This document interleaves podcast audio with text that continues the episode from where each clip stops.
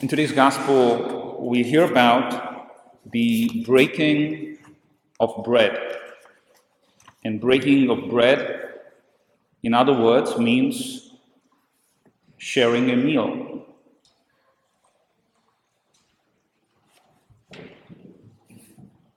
And um, growing up as a kid, um, you know, meal times were important. We had breakfast, lunch, and dinner. But um, what I remember is especially meals at my grandparents' house, um, which was in a coastal town. We traveled during summer vacation. And meal times meant that we had to be at the table. We had to wait for everybody to come. There was a certain time. Um, we had to wait for a grandfather, who was the head of the table, to arrive. And then we began with a prayer and we ate. And it was a sacred time, it was tradition.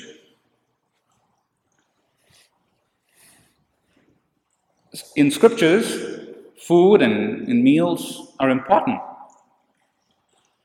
They play a significant role. If you go to the book of Genesis, sin enters into this world by eating. Eve, Adam and Eve ate the forbidden fruit.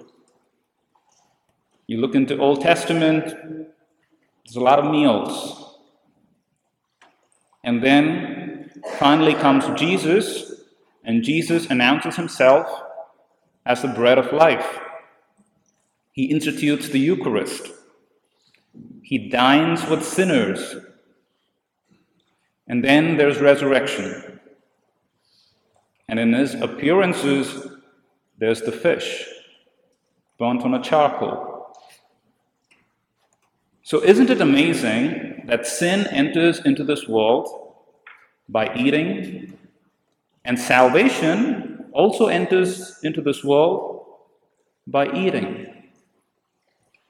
John chapter 6, verse 53 says, Amen, amen, I say to you, unless you eat the flesh of the Son of Man and drink his blood, you do not have life within you.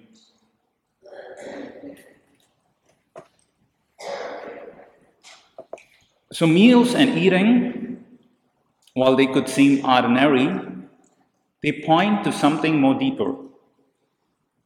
Just like the sacraments, baptism, the water cleanses us from original sin. In confession, the words of absolution from the priest, again, takes away our sins in marriage, when the bride and the groom pronounce the vows, they are bound into one. And in the Eucharist, the bread and wine transformed into the body and blood of Christ. So there's something more deeper taking place. So what is this? I mean, what is taking place in in in, in eating in, in meals? Is it pointing to something more? Yes, it is. It is pointing to communion. In the ancient world, when somebody would go and dine with the other person, everybody knew that this person wants to be in communion with the other. They want to be part of a community, they want to be together. So when we gather around the table, not only the dinner table at our homes, but also at this Eucharistic table, it is not just about food, it is about the family, it is about those around the table, it is about communion. Communion with others, and more importantly, communion with God. But we have lost the way. Today, it's difficult to find families meeting at the dinner table. It is difficult to find everybody meeting at this table. The busyness of life distracts us, takes us away, gives us new reasons for not meeting at the table. Sin breaks communion, gets us out of communion with God and with others.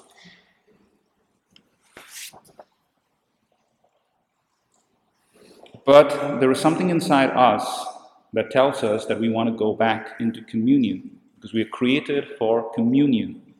Either we are in communion with God and with others, or we're in communion with something else, other idols in our life money, power, our jobs, different addictions. We're constantly seeking communion. But there is good news. The good news comes in today's um, second reading uh, from the letter of St. John. It tells us, But if anyone does sin, we have an advocate with the Father, Jesus Christ, the righteous one.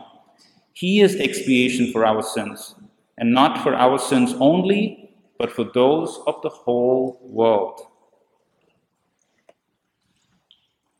So Jesus seeks communion. He wants to restore this communion. No matter how far away we have fallen, that He always comes looking for us. Um, it, is, it is like you getting a brand new car, right? You get a brand new car, you take care of it, and then there's that slight little scratch that happens. Over a period of time, there are more scratches. And then you still have that desire that you want this car back. If only you could get it back the way you got it the first time. Well, you, you could take it to the body shop, spend a little money, and you can get it back. It's the same with us. You know, we got to come back to this table, we got to go to confession, and we can come back clean, back in communion with God just the way we were created. So, as Catholics, what is important is meeting at the table. Not only at the table at our homes, but also at this Eucharistic table. We got to take the time, we got to prepare, just like we would prepare at homes for the meals, right? It just does not happen, you just call, but you're pre- preparing. And, and that is the spirit of presence. And then we have the, the breaking of the bread. We have the meal. It's, um, you know, what's, what's beautiful is that we're kind of breaking the exteriors that are crusty and hard to get into that soft inner part, right? To get into the warmth of our hearts. And not only do we have to break bread, but we've got to break ourselves if we want to be truly present to those around us. Like we said, it's just not about sitting at the table and eating, but being present to those around us, getting to know others, getting to know how their day was, sharing your joys, your sorrows. And it requires us to break ourselves.